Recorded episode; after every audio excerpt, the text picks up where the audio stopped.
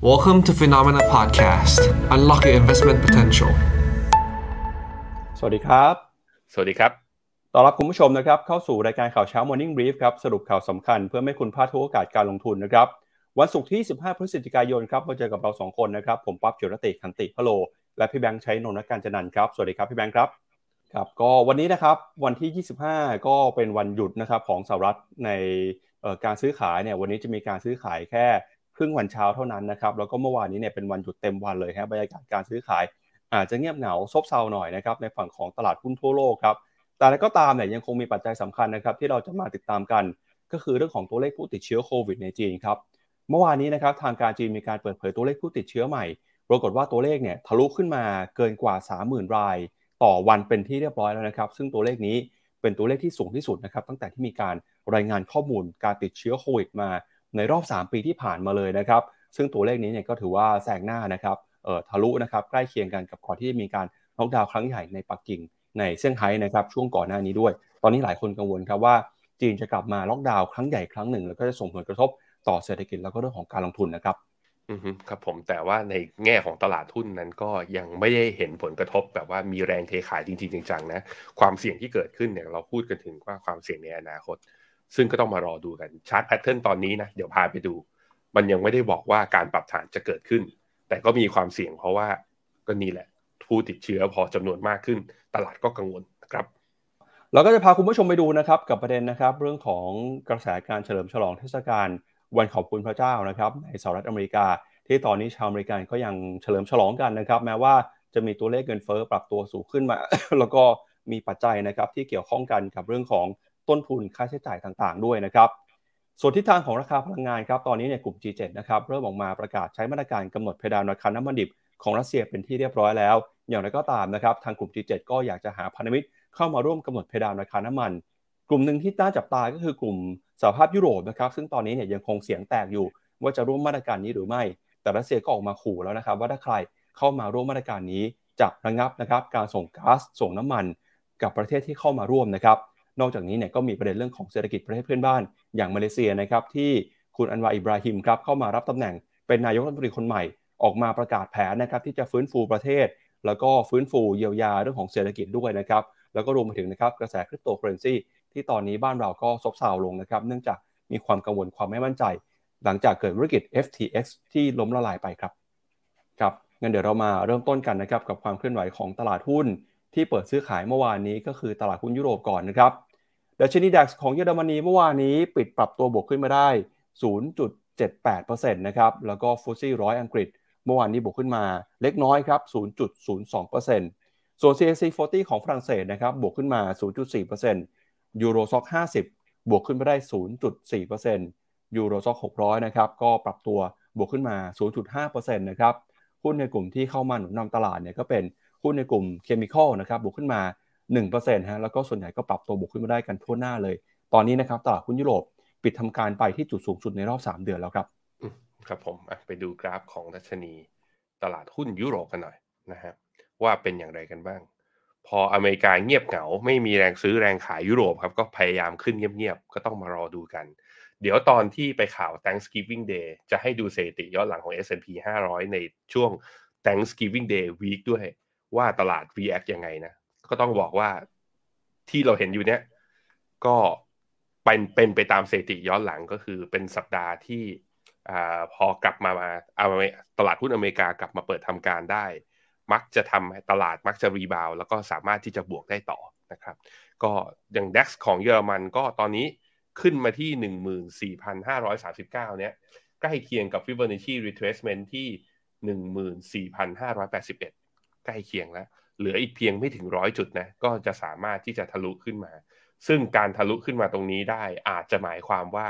สิ้นสุดขาลงหรือเปล่า ซึ่งตอนนี้ชาร์ตเทคนิคย้อนแย้งกับมุมมองทางอนาคตของตัวเศรษฐกิจยุโรปเป็นอย่างมากนะครับ เพราะว่า Bloomberg Intelligence รายงานว่ายุโรปมีโอกาสที่จะเข้าสู่ recession เนี่ยมากกว่า 80%ทีเดียวนะฮะไปดูค่าเงินยูโรครับ ค่าเงินยูโรพยายามจะทดสอบแล้วยืนเหนือเส้นค่าเฉลี่ย 200 วัน เมื่อวานเนี้ยพยายามเหนือขึ้นไปให้ได้ ปรากฏว่ายังครับ ก็มีแรงขายออกมาเบาๆ แต่ตอนนี้เช้านี้อยู่ที่ 1.04 ยังยืนเหนือเส้นค่าเฉลี่ย 200 วันอยู่เช่นเดียวกัน น่าสนใจเพราะนี่เป็นจุดวัดใจระดับหนึ่ง ถ้าทะลุขึ้นไปแล้วยืนได้นะ แปลว่าค่าเงินยูโรจะมีโอกาสแข็งค่าต่อ ซึ่งก็แปลว่า dollar index และตัวดอลลาร์ในภาพรวมนั้นอ่อน ถ้าดอลลาร์อ่อนจะดีกับสินทรัพย์เสี่ยง โดยเฉพาะตลาดการลงทุนในหุ้นนะครับ ไปดูต่อนะครับที่ความเคลื่อนไหวของตลาดหุ้นเอเชียบ้างครับเช้านี้เปิดมาแล้วนะครับเดชนีนิกเกิ225 ของญี่ปุ่น เปิดทำการซื้อขายวันนี้ติดลบไปเล็กน้อยนะครับ 0.07%ฮะก็แรงกดดันนะครับมาจากหลากหลายเรื่องนะครับ ช่วงนี้เนี่ยตลาดญี่ปุ่นเองก็จับตากันกับกระแสแนวโน้ม การฟื้นตัวของเศรษฐกิจด้วยนะครับ เงินเฟ้อล่าสุดประกาศเมื่อเช้านี้ครับญี่ปุ่นเงินเฟ้อ CPI นะครับเดือนพฤศจิกายนอยู่ที่ 3.5%ครับถือว่าสูงกว่าคาด แล้วก็เป็นตัวเลขที่สูงที่สุดในรอบ 40 ปีนะครับ ตอนนี้ตัวเลขเงินเฟ้อของญี่ปุ่นเนี่ยเดินหน้าปรับตัวสูงขึ้นมาอย่างต่อเนื่องเลย เราก็จะเห็นนะครับว่าเงินเฟ้อรอบนี้สูงกว่าเป้าหมาย 2%ของธนาคารกลางญี่ปุ่น ติดต่อกันมา 6 เดือนแล้วนะครับ แล้วก็มีกระแสเรื่องของฟุตบอลโลกในช่วงนี้ด้วยนะครับ ที่ตลาดก็ประเมินว่า หลังจากฟอร์มการเตะของทีมชาติญี่ปุ่นเนี่ยออกมาดีนะครับทำให้หลายคนคาดการณ์ว่ากระแสการอุปโภคบริโภค การเฉลิมฉลองนะครับ การใช้ชีวิตนอกบ้าน การดูฟุตบอล การจัดปาร์ตี้ในญี่ปุ่น จะเพิ่มมากขึ้นนะแล้วก็จะเป็นตัวหนุนนำการอุปโภคบริโภคด้วยนะครับ ก็ถือว่าเป็นกระแสฟุตบอลโลกที่เข้ามาช่วยสนับสนุนหนุนนำนะครับบรรยากาศของเศรษฐกิจในญี่ปุ่นด้วยนะครับขณะที่ดัชนีตลาดหุ้นของออสเตรเลีย แล้วก็นิวซีแลนด์วันนี้เปิดมาบวกขึ้นมาได้นะครับแล้วก็เดี๋ยวยังไงต้องจับตาดูตลาดหุ้นจีนวันนี้ฮะว่าเปิดมาจะเป็นยังไงบ้าง เพราะว่าตัวเลขผู้ติดเชื้อเนี่ยเพิ่มขึ้นมาต่อเนื่องทะลุ 30,000 รายนะครับวันนี้ตัวเลขจะเพิ่มขึ้นมาจากเมื่อวานหรือเปล่า แล้วก็การประกาศล็อกดาวน์นะครับจะมีพื้นที่ไหนประกาศเพิ่มเติมบ้าง ยังคงเป็นปัจจัยที่มีความเสี่ยงอยู่นะครับซึ่งเดี๋ยววันนี้เราจะมาวิเคราะห์กันอย่างละเอียดเลยครับถึงแนวโน้ม ผู้ติดเชื้อโควิดในจีน การใช้นโยบายโควิด zero ของรัฐบาล รวมไปถึงนะครับแนวโน้มตลาดหุ้นจีนด้วยหลังจากปรับตัวขึ้นมาจากจุดต่ำสุดในช่วงเดือนที่ผ่านมานะครับเมื่อวานนี้ห่างเสียงฮ่องกงปรับตัวบวกขึ้นมาได้ 0.7%นะครับหุ้นไทยซื้อขายอยู่ในกรอบแคบๆปิดไปที่ระดับ 1,624 จุดดัชนีตลาดหุ้นของเกาหลีใต้ครับหลังจากเมื่อวานนี้ ธนาคารกลางเกาหลีใต้ขึ้นอัตราดอกเบี้ยไป 25 basis point เมื่อวานนี้ตลาดหุ้นก็ปรับตัวบวกขึ้นมานะครับก็เป็นสัญญาณว่าทางธนาคารกลางเนี่ยอาจจะชะลอการขึ้นดอกเบี้ยแล้วนะครับหลังจากที่เริ่มเห็นประสิทธิภาพของการใช้นโยบายการเงินเข้มงวดมาก่อนหน้านี้ ส่วนทิศทางของตลาดหุ้นอินเดียนะครับเมื่อวานนี้เซ็นเซ็กซ์บวกขึ้นมา 1.2%หุ้นเวียดนาม VN30 บวกขึ้นมา 0.2%เช่นกันครับ ครับผมไปดู กราฟทางเทคนิคของตัวนิกเกอิ225 ของตลาดหุ้นญี่ปุ่นก็ต้องบอกว่า อยู่ที่ฟิโบนัชชี61.8 ภาพก็คล้ายๆกับตัวเอ่อ DAX ของเยอรมันนะที่พยายามที่จะทะลุขึ้นมาเหนือ Golden Ratio ตรงนี้ ตรงนี้สำคัญตรงที่ว่าเป็นแนวต้านที่ตัวดัชนีเนี่ยเคยขึ้นมาทดสอบตอนสิ้นเดือนมีนา แล้วก็ตอนเดือนมิถุนาแล้วสองครั้ง ครั้งที่สามขึ้นไปแล้วเป็น fall signal นะ แล้วก็ลงกลับมารอบใหม่ ครั้งนี้ก็จังจะเป็นเออจะบอกว่าเป็นครั้งที่สามไม่ได้ครั้งนี้น่าจะเป็นครั้งที่สี่น่าสนใจทีเดียวนะครับ ว่าจะสามารถผ่านได้หรือเปล่าปั๊บถ้ามีถ้ามีคลิปที่มันไม่ติดลิขสิทธิ์อยากให้ดู อยากให้ดูจริง ๆ ก็คือเขาฉลองกันจริงๆนะคือมันมีแนวโน้มว่าการบริโภคในญี่ปุ่นอาจจะคึกคักจริง มีคลิปเมื่อวานนี้ผมดูในทวิตเตอร์มันจะมีห้าแยกชิบูย่าห้าแยกชิบูย่าที่อยู่ในโตเกียว ก็คือทุกครั้งที่มีไฟแดงปุ๊บคนจะออกมาอยู่กลางแยกแล้วส่งเสียงฉลองกัน แล้วพอไฟเขียวแล้วก็กลับไปอยู่ที่เดิม แล้วพอไฟแดงก็กลับมาฉลองกันใหม่ คือเป็นการเรียกว่าเป็นการเฮโลที่มีมีมารยาทระดับหนึ่งน่ารักทีเดียวอะเดี๋ยวค่อยว่ากันนะหรือว่าใครสนใจนะลองไปกดกดดูคลิปกันอีกทีหนึ่งนะฮะขณะที่มาที่กราฟตัว KOSPI ของเกาหลีนะครับ KOSPI ของเกาหลีเช้านี้บวกขึ้นมา 0.2 หลังจากที่เมื่อวานนี้บวกได้เกือบเกือบ1%ก็เริ่มมีการ rebound ให้เห็นจากการที่ดอลลาร์เริ่มกลับทิศเป็นการอ่อนค่าระยะสั้น ก็ทำให้มี fund flow ไหลกลับเข้าลงทุนใน emerging market และเอเชียด้วยเช่นเดียวกันนะครับส่วนในขณะที่ตัวฮั่งเส็งนั้น เมื่อวานนี้ปิดบวกได้ 0.78%จะเห็นว่าหลังจากที่เด้ง rebound มาเพราะข่าวมาตรการว่าจะมีการผ่อนคลายโควิด มีการลดระยะเวลาในการกักตัว หลังจากนั้นมาถึงแม้ผู้ติดเชื้อข้างใน mainland ข้างในแผ่นดินใหญ่จะเพิ่มสูงขึ้น แต่หางเสงก็ไม่ได้ย่อปรับฐานแรงนะ เหมือนกับรอบก่อนๆหน้านี้ จึงแบบผมค่อนข้างให้น้ำหนักว่าลงมาหน้าซื้อมากกว่าเราจะไปกลัวเกินเหตุนะครับ ถ้าในแง่ของสัญญาณทางเทคนิค ในขณะที่ CSI 300 เนี่ยอาจจะได้รับผลกระทบมากกว่า เพราะว่าก็แน่นอน นี่มันคือหุ้นจีนที่ลิสต์อยู่ในจีน แล้วก็ทำธุรกิจในจีน ผลกระทบหรือว่าความกลัวต่อตัวการระบาดโควิดเนี่ยอาจจะเยอะมากกว่าที่หางเสงก็เลยทำให้อย่างเมื่อวานนี้ก็ลบลงมา 0.44 แต่ก็ยังยืนเหนือเส้นค่าเฉลี่ย 20 วันนะครับ ไปดูตัวหนึ่งที่ทางทีม Investment ของเราจดจดจ้องจ้องอยู่นั่นก็คือเวียดนาม ตัว VN30 เมื่อวานนี้บวกขึ้นมาได้ 0.22 ตอนแรกเนี่ยลบลงไปอยู่ที่ประมาณลบ 0.4% มีแรงซื้อกลับเข้ามาแต่เบาๆ ยังไม่ยืนกลับมายืนเหนือเส้นค่าเฉลี่ย 20 วันได้ ยังจำเป็นต้องรอไปก่อนสำหรับเวียดนามนะครับ หุ้นไทยฮะหุ้นไทยเมื่อวานนี้มีความพยายามขึ้นมายืนเหนือเส้นค่าเฉลี่ย 200 ซึ่งตอนนี้อยู่ที่ 1,628 ยังผ่านไม่ได้นะครับ ปิดบวกไม่ถึง 1 จุด ก็ยังมีแรงกดขายอยู่ รอให้เซนติเมนต์เนี่ยตลาดดีขึ้นนะครับ รอนิดหนึ่ง ถ้าไปดูหุ้นไทยเป็นเรียกว่าเป็นรายอินเด็กซ์เนี่ย จะเห็นว่าหุ้นไทยไม่ว่าตัวใหญ่นะเซ็ตห้าสิบเซ็ตร้อยหรือเซ็ตเอสเอ sSET เนี่ยคือเคลื่อนไหวเป็น sideway ทั้งหมดเลย คือไม่มีตัวไหนที่ดึงตลาดหรือว่าเทขายแรงมากๆ เพราะฉะนั้นก็เป็น sentiment ในภาพรวมที่ sideway อยู่นะตอนนี้นะครับสำหรับตัวหุ้นไทย ไปดูค่าเงินบาทครับ ค่าเงินบาท 2 วันทำการที่ผ่านมากลับมาแข็งค่าอีกครั้งหนึ่ง ล่าสุดกลับมา trade ต่ำกว่า 30อ่า36บหกบาทต่อดอลลาร์ครั้งหนึ่งเช้านี้อยู่ที่35.78มีแนวรับระยะสั้นนะสำคัญสำคัญเลยก็คือเส้นค่าเฉลี่ย 200 วัน ตอนนี้อยู่ที่ 35.4 นะครับ ครับที่พี่แบงค์พูดไปเมื่อสักครู่นี้เดี๋ยวพาไปดูภาพกันนิดหนึ่งนะฮะ เรื่องของกระแสการเฉลิมฉลองฟุตบอลในญี่ปุ่นนะครับ ที่ไฮยากชิบุย่าครับ วันที่ญี่ปุ่นสามารถชนะทีมชาติเยอรมนีได้ไปแบบพลิกคาดนะครับ ก็มีการออกมาเฉลิมฉลองนะครับในหลายพื้นที่เลยฮะซึ่ง เรื่องนี้นะครับก็เป็นเรื่องที่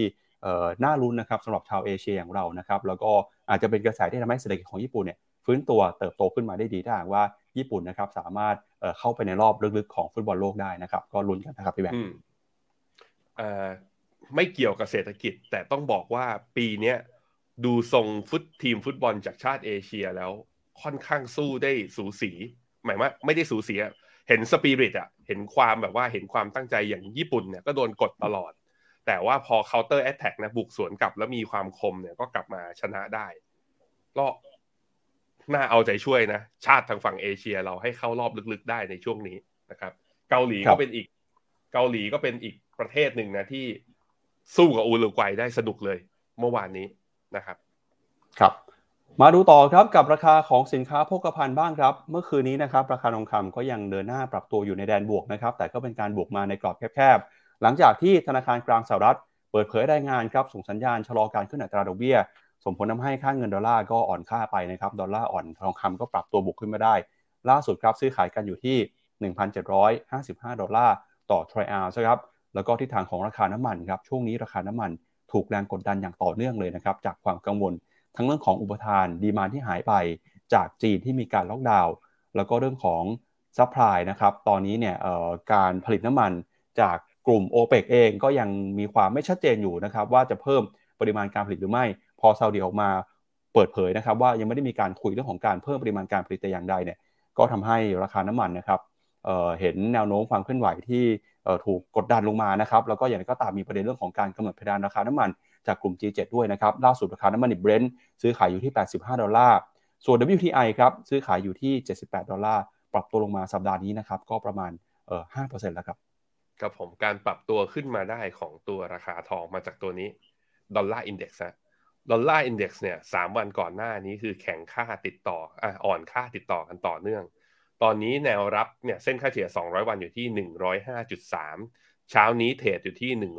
105.8 ถ้า Dollar Index ลงมาต่ำกว่าแนวรับเส้นค่าเฉลี่ย 200 วัน จะเป็นสัญญาณ trigger นะทำให้ตลาดหุ้นอาจจะมีการเรียกว่าแลนลี่ได้อีกรอบสั้นๆ ต้องรอไปดูกัน และการที่ดอลลาร์มันอ่อนค่าอย่างเงี้ย ก็เลยทำให้ราคาทองเนี่ยหลังจากที่มีการปรับฐานมาตั้งแต่กลางเดือนพฤศจิกาเนี่ยเริ่มกลับมา rebound ได้ 2 วันทำการติด เช้านี้อยู่ที่ประมาณ 1,755 ถ้าดอลลาร์ทะลุนะทะลุต่ำกว่า 200ดอตัว Dollar Index เนี่ย ทะลุต่ำกว่าเส้น 200 เมื่อไหร่ ผมคิดว่าทองมีโอกาสขึ้นไปทดสอบเส้น 200 ก็แถวๆประมาณ 1,800 จุดอ่า1,800 เหรียญเป็นทาร์เก็ตของเรานะครับ ในขณะที่ราคาน้ำมันเคยลากเป็นกรอบไซด์เวย์ให้เห็นแล้วว่า ถึงแม้ว่าจะมีความผิดหวังจากการที่ซาอุออกมาบอกว่าเฮ้ยฉันไม่ได้จะมีมติอะไรทั้งนั้นไอ้ Wall Street Journal คุณไปเอาข่าวมาจากไหน ไม่ได้จะลดกำลังการผลิตอะไร แล้วก็ทำให้ราคาน้ำมันร่วงลงมา แต่เนี่ยผมลากไว้ว่ามันเป็น อาจจะเป็น channel นี้คือเป็น channel sideway เพราะฉะนั้นถ้าไม่หลุดต่ำกว่า 78 ยังไงก็อาจจะมีเด้งดีดกลับขึ้นไป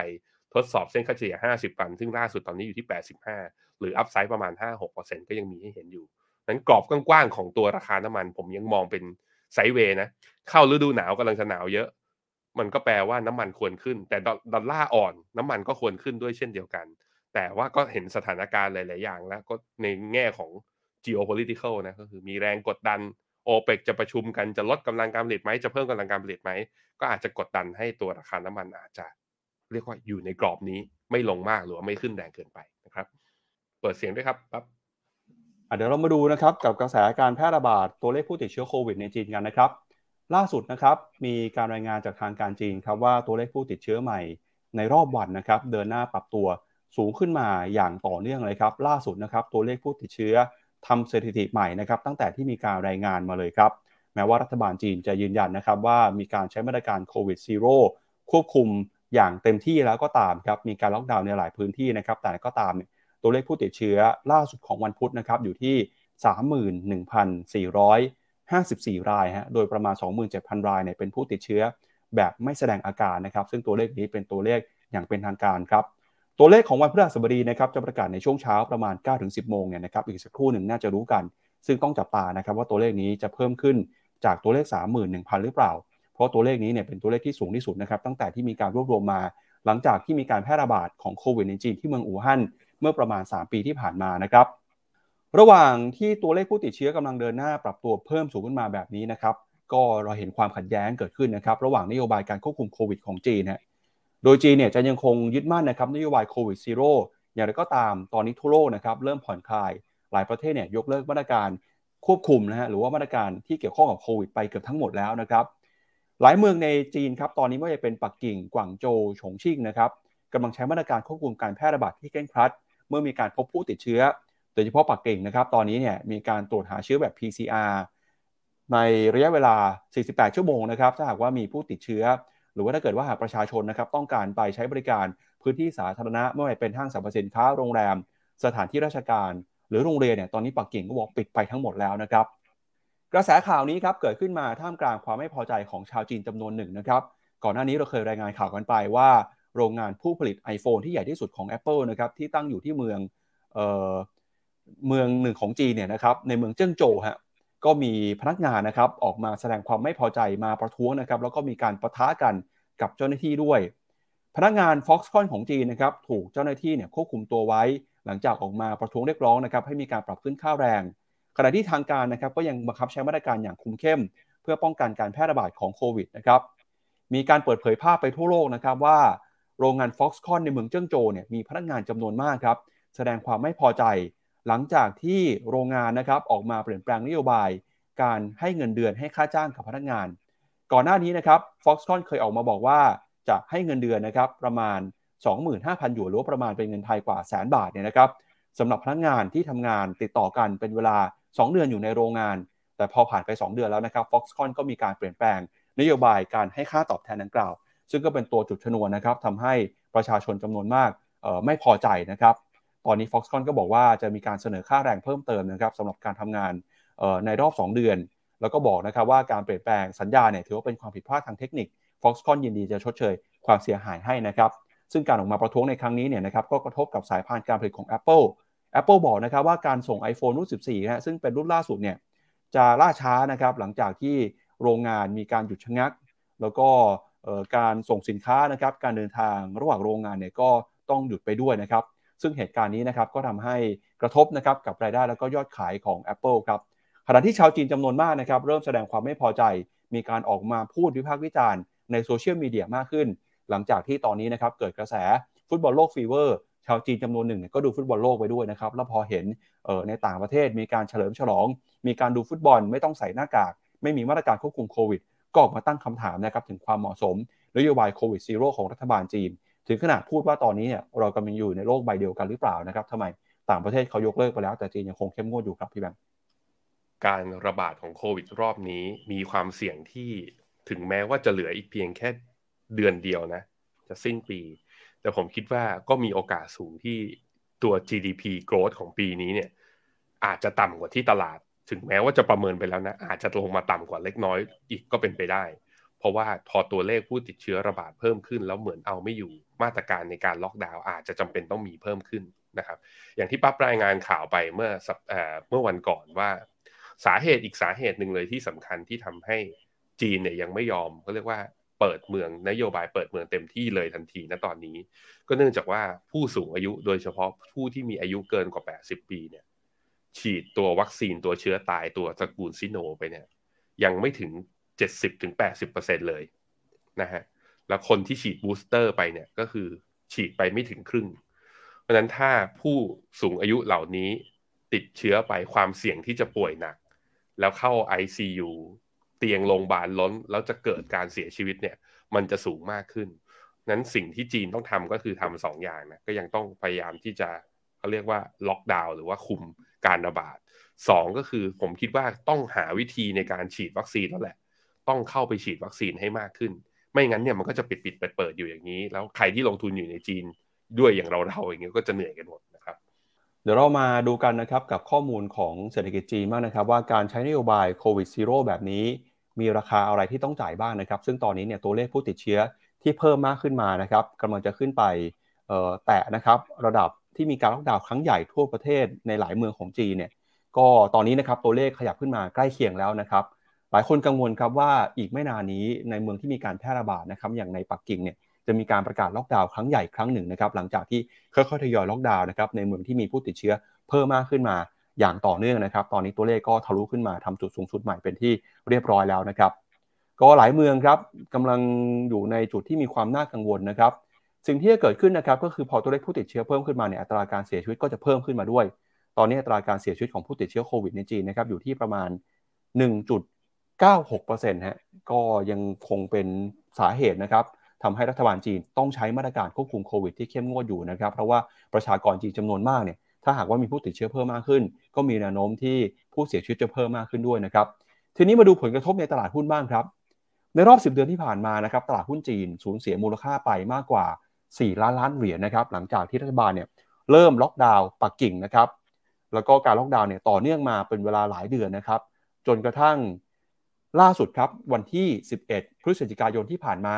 รัฐบาลจีนเริ่มส่งสัญญาณผ่อนคลายมาตรการควบคุมโควิดนะครับบอกว่าจะลดวันกักตัวสำหรับผู้ที่เดินทางมาจากต่างประเทศ หรือผู้ที่มีความเสี่ยงนะครับใกล้ชิดผู้ติดเชื้อ พอรัฐบาลออกมาบอกว่าจะลดผ่อนคลายมาตรการโควิด ตลาดหุ้นนะครับก็มีการปรับตัวขึ้นมาอย่างรวดเร็ว มีเม็ดเงินนะครับไหลเข้ามามากกว่า 3 7 0 0 0 0 ล้านเหรียญสหรัฐ เข้ามาที่ดัชนี MSCI China นะครับ แล้วก็มุมมองของนักวิเคราะห์นะครับไม่ว่าจะเป็นจาก Goldman Sachs JP Morgan BlackRock Citigroup นะครับที่เราเคยรายงานกันก่อนหน้านี้เนี่ยก็เริ่มปรับคำแนะนำหุ้นจีนนะครับมีความน่าสนใจมากขึ้น แต่นั้นก็ตามครับพอตัวเลขผู้ติดเชื้อเพิ่มขึ้นมาแบบนี้ มีความเสี่ยงว่าจะล็อกดาวน์หุ้นจีนก็กลับเข้ามาอยู่ในจุดที่ มีความเสี่ยงครั้งสำคัญนะครับว่าถ้ามีการล็อกดาวน์เกิดขึ้น ภาพนะครับในอดีตจะซ้ำรอยหรือเปล่าหุ้นจีนจะกลับมาถูก เทขายอีกรอบหนึ่งหรือเปล่า อันนี้เป็นหลายเรื่องที่ตลาดนะครับ ยังกังวลใจอยู่ครับพี่แบงค์ครับผมให้ดูหน้าต่อไปก็คือ ในแง่ของตัวเศรษฐกิจนั้นนะล่าสุดก็บลูมเบิร์กรวบรวมตัวเลขมาก็กระทบแล้วเรียบร้อยก็คือตัวเลข retail sale นะ retail sale เนี่ยกลับมาร่วงลงอีกครั้งหนึ่ง retail sale ในกราฟนี้ก็คือเส้นสีส้ม จะเห็นว่าลบลงมาเนี่ยอของเดือนตุลาต่ำกว่าของเดือนอกันยาเนี่ยลบ 0.5 แล้วโควิดมาอัดเต็มจริง ๆ เนี่ยก็คือมาทำผู้ติดเชื้อรายวันสูงสุดจริง ๆ คือเดือนพฤศจิกาใช่ไหมแปลว่า retail sale น่าจะหดลงไปอีก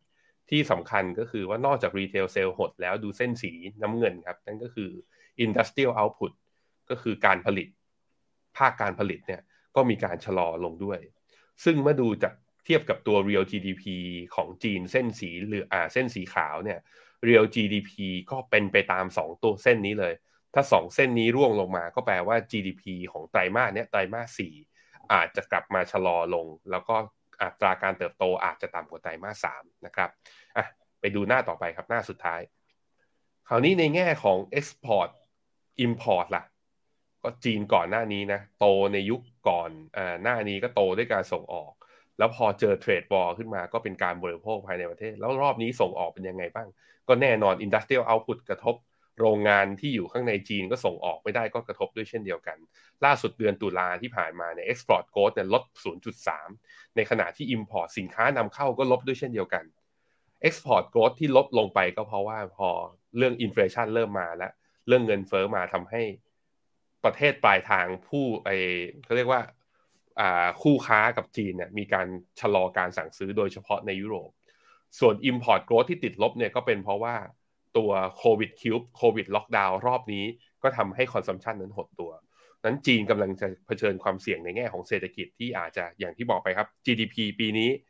ที่เราเห็นว่าเฮ้ยรีไวซ์ดาวลงมาแถวๆสามจุดแปดอาจจะต่ำได้มากกว่านี้อีกหรือเปล่า นั่นคือความเสี่ยงที่ทำให้ตลาดอาจจะยังไม่รีบขึ้นก็ได้ ใครที่รอดูหรือว่าจะลงทุนในหุ้นจีนอยู่ตอนนี้ ยังต้องติดตามนะยังต้องติดตาม ในแง่ของ price pattern ในแง่ของดัชนียังแข็งอยู่ แต่ในแง่ของ economic เนี่ยเกิด Impact ไปแล้วเรียบร้อย ซึ่งตลาดควรจะตาม Economic หรือเปล่า นั่นคือสิ่งที่เราต้องคิดนะครับ ก็จากกระแสนะครับเรื่องของผู้ติดเชื้อโควิดในจีน เดี๋ยวพาไปดูกันกับเศรษฐกิจของสหรัฐอเมริกาบ้างนะครับ เมื่อคืนนี้ครับแม้ว่าตลาดหุ้นจะเงียบเหงาซบเซาเนี่ยแต่ในท้องถนนนะครับในเศรษฐกิจจริง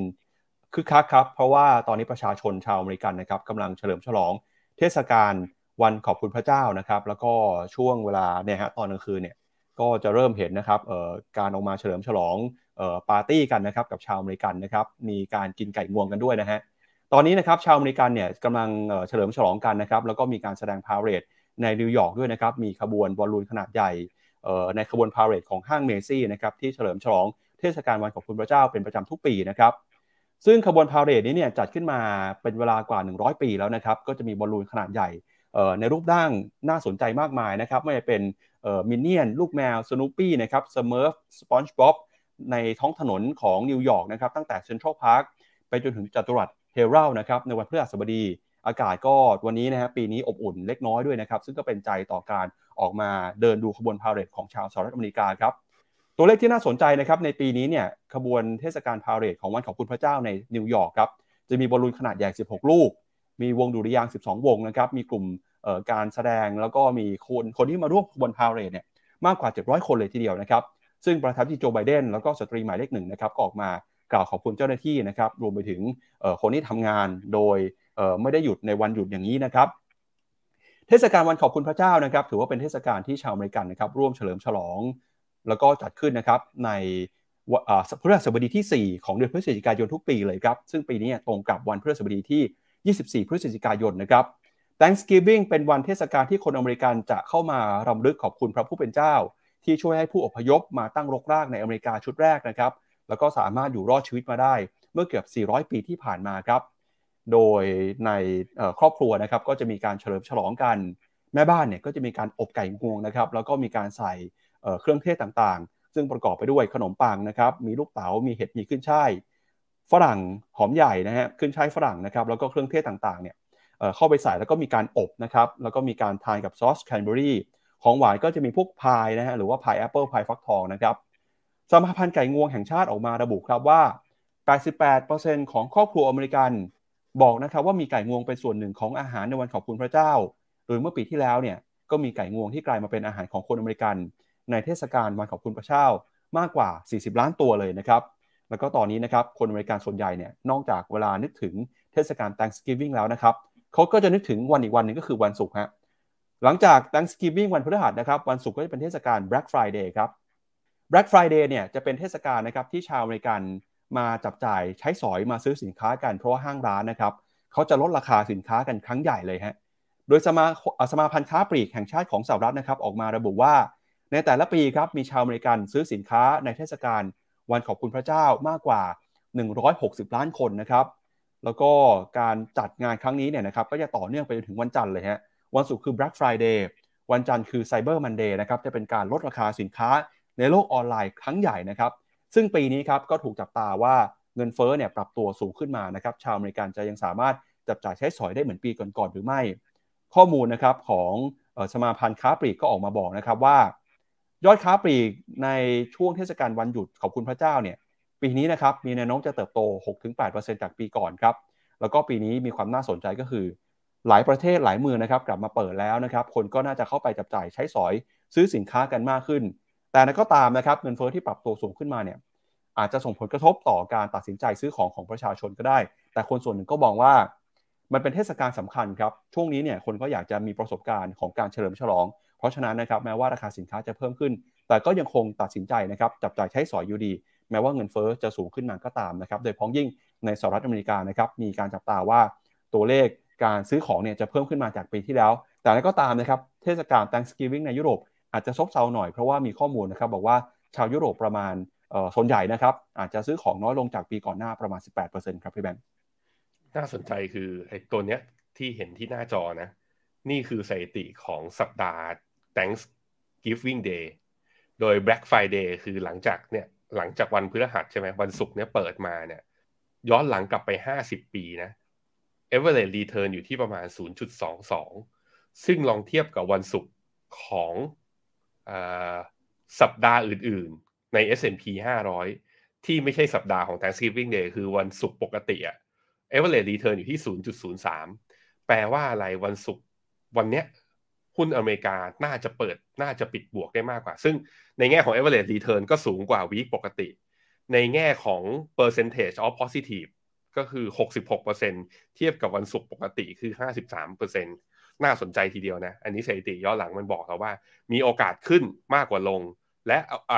เฉลี่ยการบวกมากกว่าสัปดาห์ปกติด้วย อันนี้คือข้อมูลที่1อะข้อมูลที่2หน้าต่อไปครับ แล้วเวลาบวกมันไปบวกที่ sector ไหน ก็ต้องบอกว่า return ที่เยอะที่สุดนะ เป็นพวก household goods กับ construction บวกได้เฉลี่ยย้อนหลัง 10 ปีเนี่ย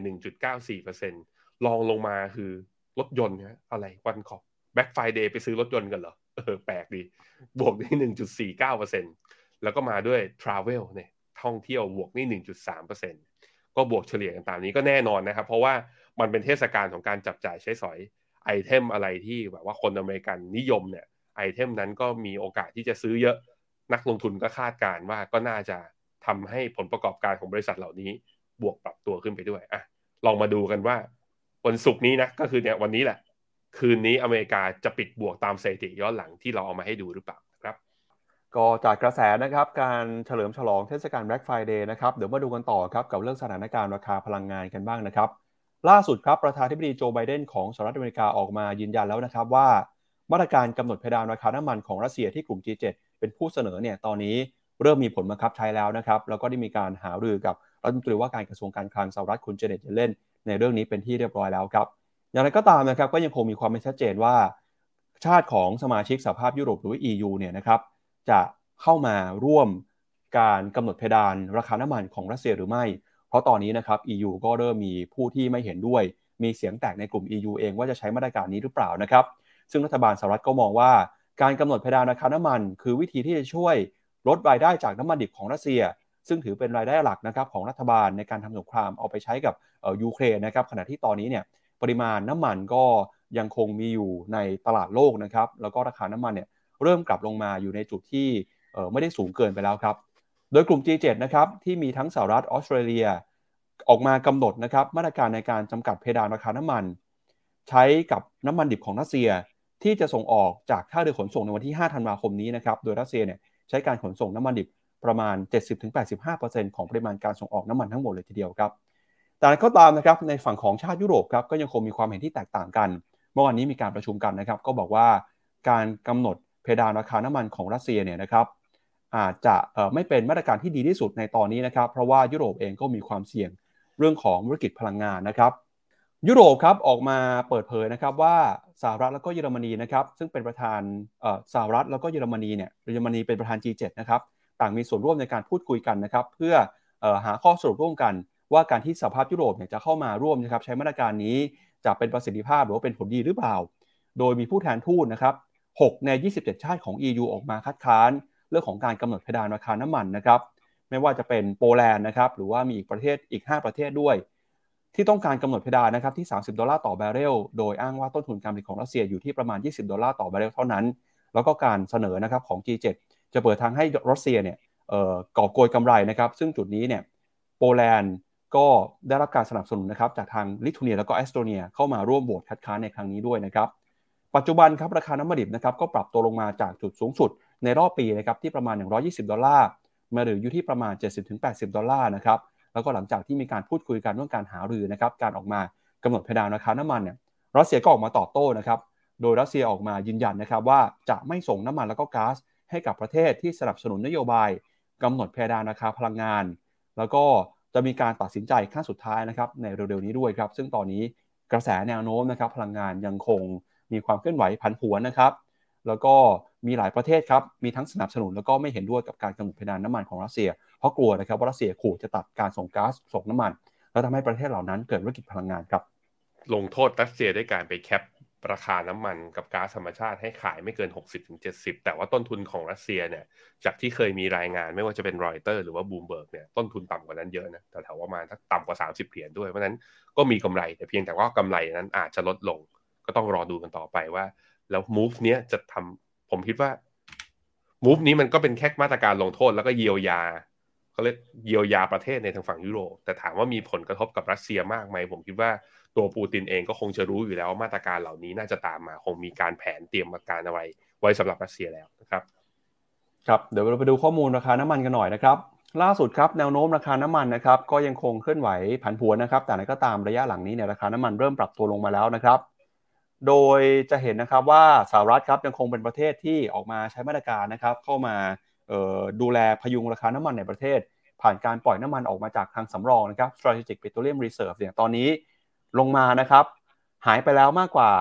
180 ล้านแบเรลนะครับหลังจากที่ประธานาธิบดีโจไบเดนออกมาประกาศว่าจะปล่อยน้ำมันออกจากทางสำรองนะครับพี่แบงค์อือครับผม ตอนนี้อ่าให้ดูหน้าต่อไป ตอนนี้เนี่ยโอเปกทั้งหมด 13 ประเทศนะ ถ้าไม่รวมรัสเซียถ้าเป็นถ้ารวมรัสเซียด้วยเป็น 14โอเปก13 ประเทศเนี่ย ผลิตกันได้ตอนเดือนกันยาเนี่ยประมาณ30ล้านบาร์เรล30ล้านบาร์เรลแต่ว่าพอเข้าสู่เดือนตุลาผลิตได้29.7ก็คือผลิตลดลง แต่ดูเส้นสีแดง เส้นสีแดงคือ OPEC plus quota โคต้าหมายถึงอะไร คุณจะผลิตไปชนตรงนี้ก็ได้ แสดงให้เห็นว่าแม้แต่ว่าแม้แต่ตรงโคต้าก็ใช้กันไม่ครบ นั้นในกลุ่ม OPEC ตอนนี้ไม่เพิ่มกำลังการผลิต เพราะว่า ลงความเห็นตรงกันว่าดีมาในอนาคตน่าจะมีความเสี่ยง ซึ่งก็เห็นในการเปิดรายงานมาแล้วหลายทีอะคำถามคือแล้วทำไมเขาผลิตไม่ได้เต็มโควต้าอย่างนี้ แล้วอเมริกาเองก็ยังกดดันอยากให้โอเปกเพิ่มกำลังการผลิตเพิ่ม supply ให้เยอะมากกว่านี้ สาเหตุก็เป็นเพราะว่าชาวอเมริกันเดือดร้อนไงประชาชนเดือดร้อนจากการที่ราคาน้ำมันมันกลับมาพุ่งสูงขึ้นมาณตอนนี้ มันก็เลยเป็นที่มาที่ทำให้ตัว กราฟก่อนหน้านี้ก็คือตัว s i g i c Petroleum Reserve SPR ที่อยู่ข้างในอเมริกาเนี่ยอ้าวโอเปกไม่เพิ่มกำลังการผลิตใช่ไหมงั้นโจไบเดนก็เซ็นลงนามบอกว่างั้นฉันเพิ่มก็คือใช้คลังสำรองน้ำมันของเรากันเองนี่แหละเพื่อพยุงเพื่อไม่ให้เงินเฟ้อมันสูงมากเกินไป ก็ต้องรอกันต่อไปว่าโอเปกคิดถูกหรือเปล่าว่าปีหน้าเนี้ยจะเกิด recession มีความเสี่ยงเศรษฐกิจชะลอ จึงเลือกที่จะในการประชุมเดือนตุลาที่ผ่านมา จึงเลือกที่จะลดกำลังการผลิตมากกว่าที่จะเพิ่มกำลังการผลิตนะครับ ก็ถ้าไปดูแนวโน้มราคาน้ำมันนะครับ เราก็จะเห็นว่าราคาน้ำมันดิบอูรัลของรัสเซียเนี่ยปัจจุบันนะครับ ซื้อขายกันอยู่ที่ประมาณ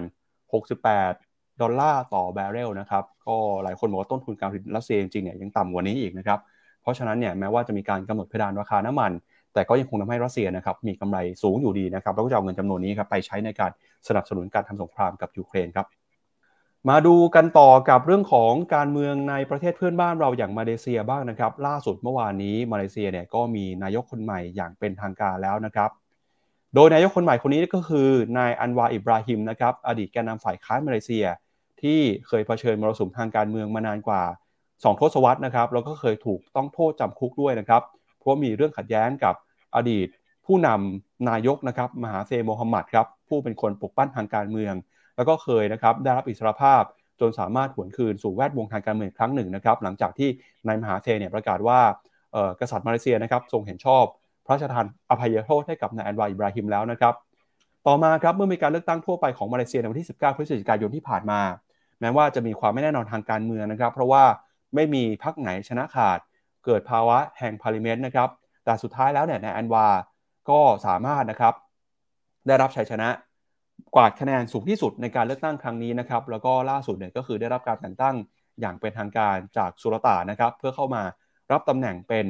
นายกรัฐมนตรีของมาเลเซียคนที่ 10 นะครับสำหรับผลการเลือกตั้งครั้งนี้นะครับพรรคของนายอันวา ก็คือกลุ่มพันธมิตรแห่งความหวังหรือว่าปากาตันฮาราปันนะครับสามารถคว้าตำแหน่งคว้าที่นั่งเนี่ยในสภาผู้แทนราษฎรไปได้ถึง 82 ที่นั่งนะครับ ขณะที่พรรคพันธมิตรแห่งชาติหรือว่ากลุ่มบริกาตันของนายมูยิดดินยัสินนะครับชนะไป 73 ที่นั่ง ตามด้วยพรรคร่วมนะครับอย่างบาริซานเนชั่นแนลของรักษาการนายรัฐมนตรีนะครับอิสมาอิลซาบริยาขอบได้คะแนนเสียง 30 ที่นั่งจากทั้งหมดนะครับ 220 ที่นั่งนะครับ หลังจากที่มีการเข้ามารับตำแหน่งอย่างเป็นทางการนะครับนายอันวายบราฮิมนะครับก็ออกมาพูดนะครับถึงการฟื้นฟูประเทศ การฟื้นฟูเศรษฐกิจด้วยนะครับ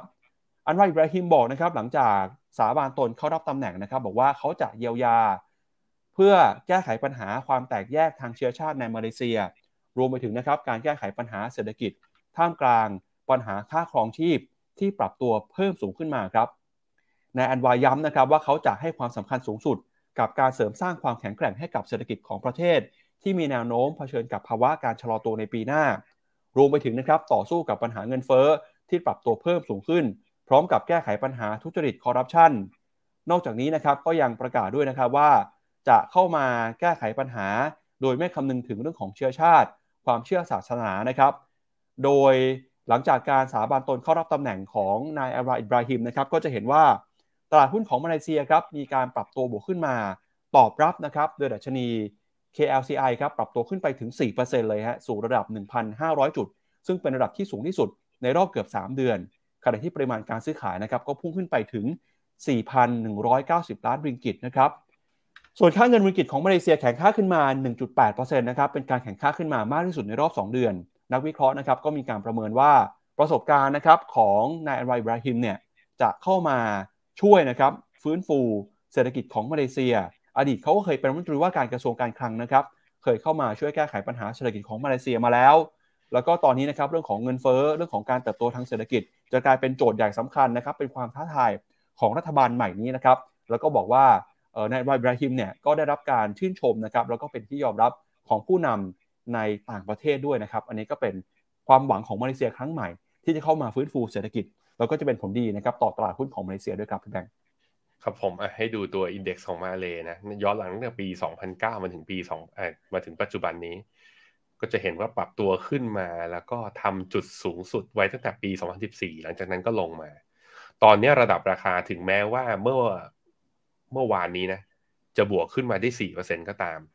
แต่ก็ยังต่ำกว่าระดับตอนก่อนที่โควิดจะระบาดแล้วกลายเป็น pandemic เมื่อปี 2020 อินเดียมาเลกับไทยเนี่ยคล้ายๆกันคือ ประเทศอื่นๆเนี่ย index เขาวิ่งทะลุ high ของปี 2020 ไปแล้ว แต่เรากับเขาเนี่ยยังพอๆ ใกล้ๆกัน แต่ว่า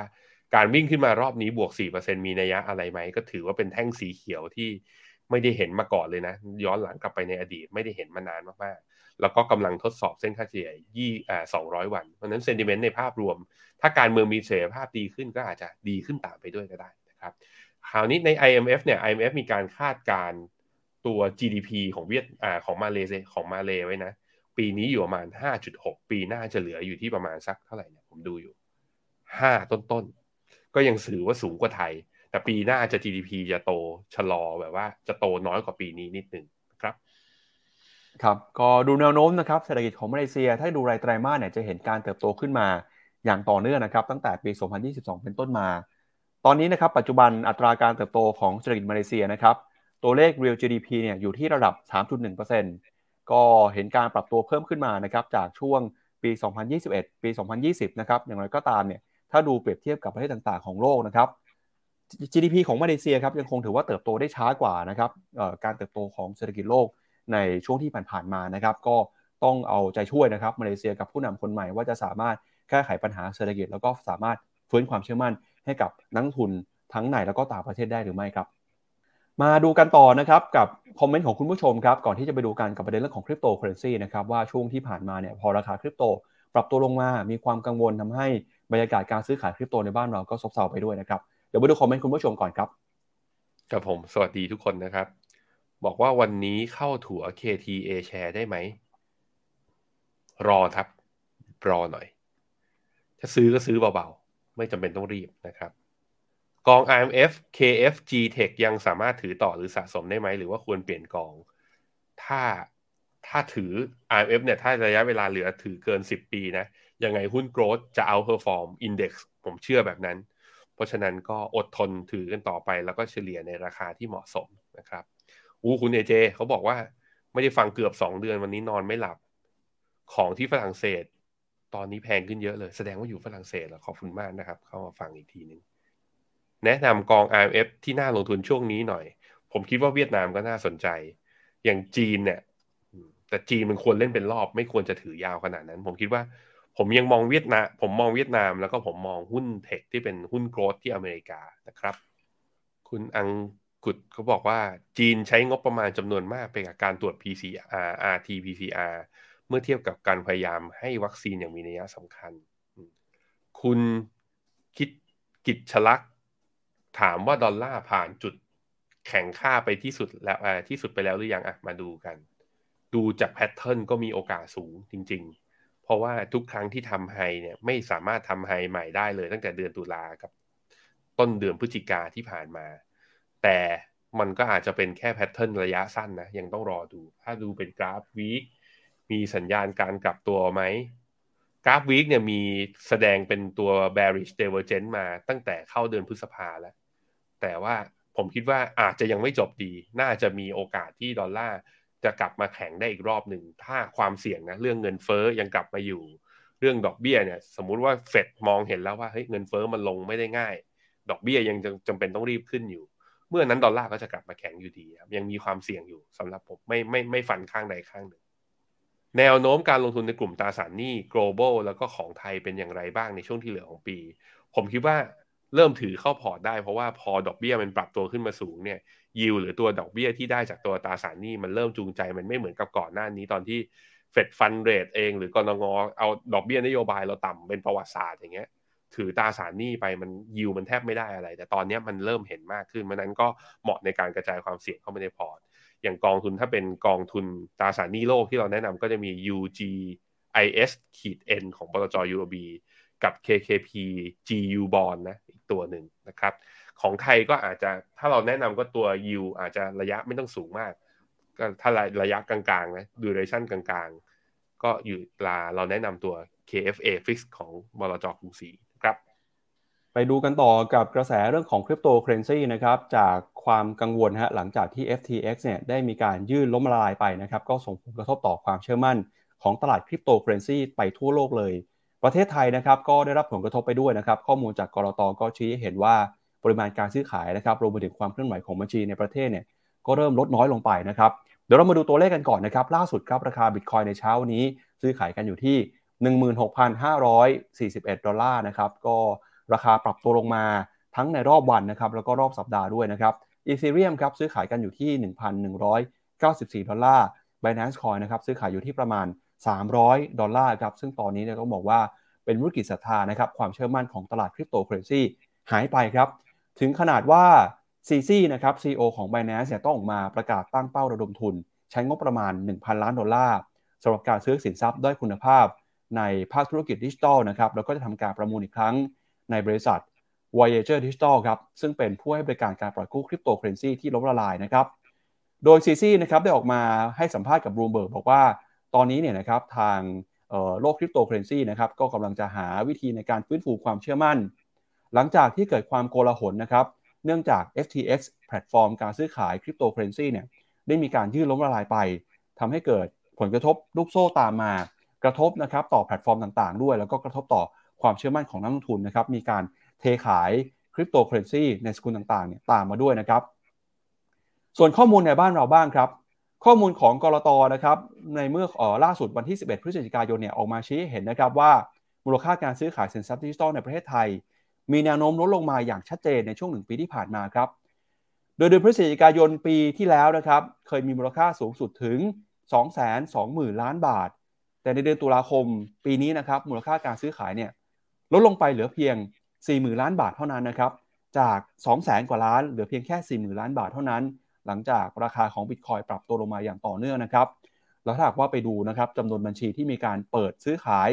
ผ่านศูนย์ซื้อขายสินทรัพย์ดิจิทัลในประเทศ ก็พบว่าในเดือนตุลาคมครับมีบัญชีการซื้อขายโดยรวมนะครับอยู่ที่2ล้าน9แสนบัญชี แม้ว่าจะเพิ่มขึ้นมานะครับจากช่วงเดียวกันของปีก่อนที่มีอยู่ประมาณ1ล้าน6แสนบัญชีก็ตาม แต่สัดส่วนบัญชีที่มีการซื้อขายหรือว่าเป็นบัญชีที่ active เนี่ยมีสัดส่วนเพียงแค่ 7.2%เท่านั้นนะครับของบัญชีทั้งหมดฮะ แล้วก็ก.ล.ต.ก็ยังบอกด้วยนะครับว่าข้อมูลเกี่ยวกับราคาสินทรัพย์ดิจิทัลที่มีมูลค่าการซื้อขายสูงสุด 5 อันดับแรกในรอบสัปดาห์ของแต่ละสูตรซื้อขายสินทรัพย์ดิจิทัลไทย 6 แห่งไม่ว่าจะเป็น Bitcup, Zipmex, s t a n g Pro, Upbit, z.com แล้วก็ InnovSX นะครับเปรียบเทียบกับราคาสินทรัพย์ในตลาดโลกเลยก็ระบุว่าปริมาณการซื้อขายสะสม Stablecoin นะครับก็ลดลงไปเช่นกันนะครับ โดยเดือนตุลาคมเนี่ยเฉพาะ Bitcup ที่เดียวมีปริมาณการซื้อขายที่เป็น Stablecoin เนี่ยก็คือมี USDT นะครับอยู่ประมาณ 200 ล้านนะครับก็ลดลงมาจากช่วงก่อนหน้านี้อย่างมีนัยสำคัญเลยทีเดียวครับ ก็ถือว่าแนวโน้มนะครับตอนนี้ตลาดคริปโตทั่วโลกซบเซาบ้านเราก็ซบเซาไปด้วยนะครับ ข้อมูลของกรตยังระบุด้วยนะครับว่าจำนวนนิติบุคคลในต่างประเทศที่มีการซื้อสุทธินะครับ ก็ถือว่าลดลงมาเช่นกันตอนนี้เนี่ยถ้าดูสัดส่วนการซื้อขาย จะเห็นว่านิติบุคคลนะครับซื้อขายคริปโตมากกว่าบุคคลทั่วไปที่เป็นนักทุนรายย่อยในประเทศเรียบร้อยแล้วครับพี่แบงค์ครับผม ให้ดูกราฟบิตคอยน์ครับเป็นกราฟรายสัปดาห์ จริง ๆ แล้วบิตคอยน์เนี่ยตั้งแต่วันที่สิบสัปดาห์ที่สิบห้าสิงหานะ พยายามจะขึ้นมายืนเหนือเส้นค่าเฉลี่ย200 สัปดาห์แล้วก็หลุดลงมา นั้นก็ค่อนข้างชัดเจนว่าในกราฟรายสัปดาห์นั้นตัวสกุลใหญ่ที่สุดของตลาดคริปโตเคอเรนซีเป็นขาลง แล้วก็เนี่ยพวก Ethereum พวกอะไรก็อย่าง Ethereum เนี่ยก็เพิ่งจะต้นสัปดาห์ ต้นเดือนพฤศจิกายนนี้เองที่กราฟรายสัปดาห์ก็หลุดลงมาต่ำกว่าเส้นค่าเฉลี่ย 200 ด้วยเช่นเดียวกัน นั้นในแง่ของทิศทางไปตามกันครับ มูลค่าลดลงแปลว่าคนเทรดลดลง คนเทรดลดลงแปลว่าตลาดไม่คึกคัก ก็ทำให้แต่ละเหรียญเนี่ยมีปัญหา แล้วก็ในช่วงปี 2 ปีที่ผ่านมา ไม่ว่าจะเป็นกรณีเซลเซียสลูน่าล่าสุดมา FTS เราไม่รู้จะลามไปที่อื่นหรือเปล่านะก็เริ่มมีกระแสกันอีกเนี่ย ผมคิดว่าตลาดจะเรียกว่าซึมอยู่อีกสักระยะหนึ่งเลย ก็ให้กำลังใจนะสำหรับใครที่มีถืออยู่แต่ว่าผมคิดว่าคนที่ถือคงเข้าใจอยู่แล้วว่านี่คือความเสี่ยง แต่ผมกลัวคนที่เทรดเข้าไปแล้วแบบว่าเก่งกำไรกันระยะสั้นนี่แหละ ที่ยังต้องระมัดระวังกันอยู่มากๆนะครับ ครับ ก็ก่อนจากกันไปวันนี้นะครับอยากเชิญชวนคุณผู้ชมติดตามนะครับกิจกรรมดีๆของฟิโนมิน่านะครับก็ช่วงนี้เป็นช่วงโค้งสุดท้ายปลายปีแล้วนะครับ ตอนนี้หลายคนเริ่มวางแผนในการซื้อกองทุนลดหย่อนภาษีนะครับ ในช่วงต้นเดือนธันวาคมครับ FINNOMENA จะมีจัดเทศกาลงาน tax saving day นะครับ ก็มีงานสัมมนาแล้วก็มีการให้คำปรึกษาเรื่องการวางแผนกองทุนลดหย่อนภาษีด้วยนะครับ งานนี้จัดขึ้นวันที่ 8 ธันวาคมครับ เข้าไปลงทะเบียนได้นะครับ จัดขึ้นที่ออฟฟิศของ FINNOMENA ที่ สามย่านนะครับ รับคนร่วมงานจำนวนจำกัดนะครับอย่าลืมเข้าไปลงทะเบียนก่อนล่วงหน้านะครับ แล้วก็รวมไปถึงนะครับสามารถติดตามข่าวสารของเรานะครับที่ Line แอดของ FINNOMENA Facebook นะครับ FINNOMENA Facebook The Opportunity แล้วก็รวมไปถึงนะครับ YouTube ด้วยนะครับ จะได้ไม่พลาดข่าวสารสำคัญ โดยคุณผู้ชมสามารถติดตามข้อมูลด้านการลงทุนข่าวสาร แล้วก็คำแนะนำบทวิเคราะห์นะครับการลงทุนได้ที่แพลตฟอร์มของ FINNOMENA แล้วก็สามารถซื้อกองทุนได้บนแพลตฟอร์มนี้เช่นกันครับเอาละครับ ก่อนจากกันไปวันนี้นะครับ ชวนคุณผู้ชมติดตามรายการ Crypto Night ในค่ำคืนนี้ครับ จะพาไปดูกันกับแพลตฟอร์มนะครับในการรีวิวอาหารที่ชื่อว่าอร่อยนะครับ ก็อาจจะเป็นหนึ่งช่องทางในการสร้างรายได้ในโลกคริปโตนะครับ จะมีความน่าสนใจแค่ไหนมาติดตามกันและสำหรับวันนี้นะครับเราสองคนและทีมงานลาไปก่อนกลับมาเจอกันใหม่วันจันทร์นะครับ วันนี้สวัสดีครับ FINNOMENA Exclusive บริการที่ปรึกษาการลงทุนส่วนบุคคล ที่จะช่วยให้เป้าหมายการลงทุนของคุณ เดินทางสู่ความสำเร็จ ไม่ว่าคุณจะเป็นนักลงทุนสายไหน เริ่มต้นที่ 5 0 0 0 0 0 บาท สมัครเลยที่ f i n o m e f i n o m i n a e x c l u s i v e หรือ line at f i n o m i n a p o r t คำเตือน ผู้ลงทุนควรทำความเข้าใจลักษณะสินค้า เงื่อนไขผลตอบแทน และความเสี่ยงก่อนตัดสินใจลงทุน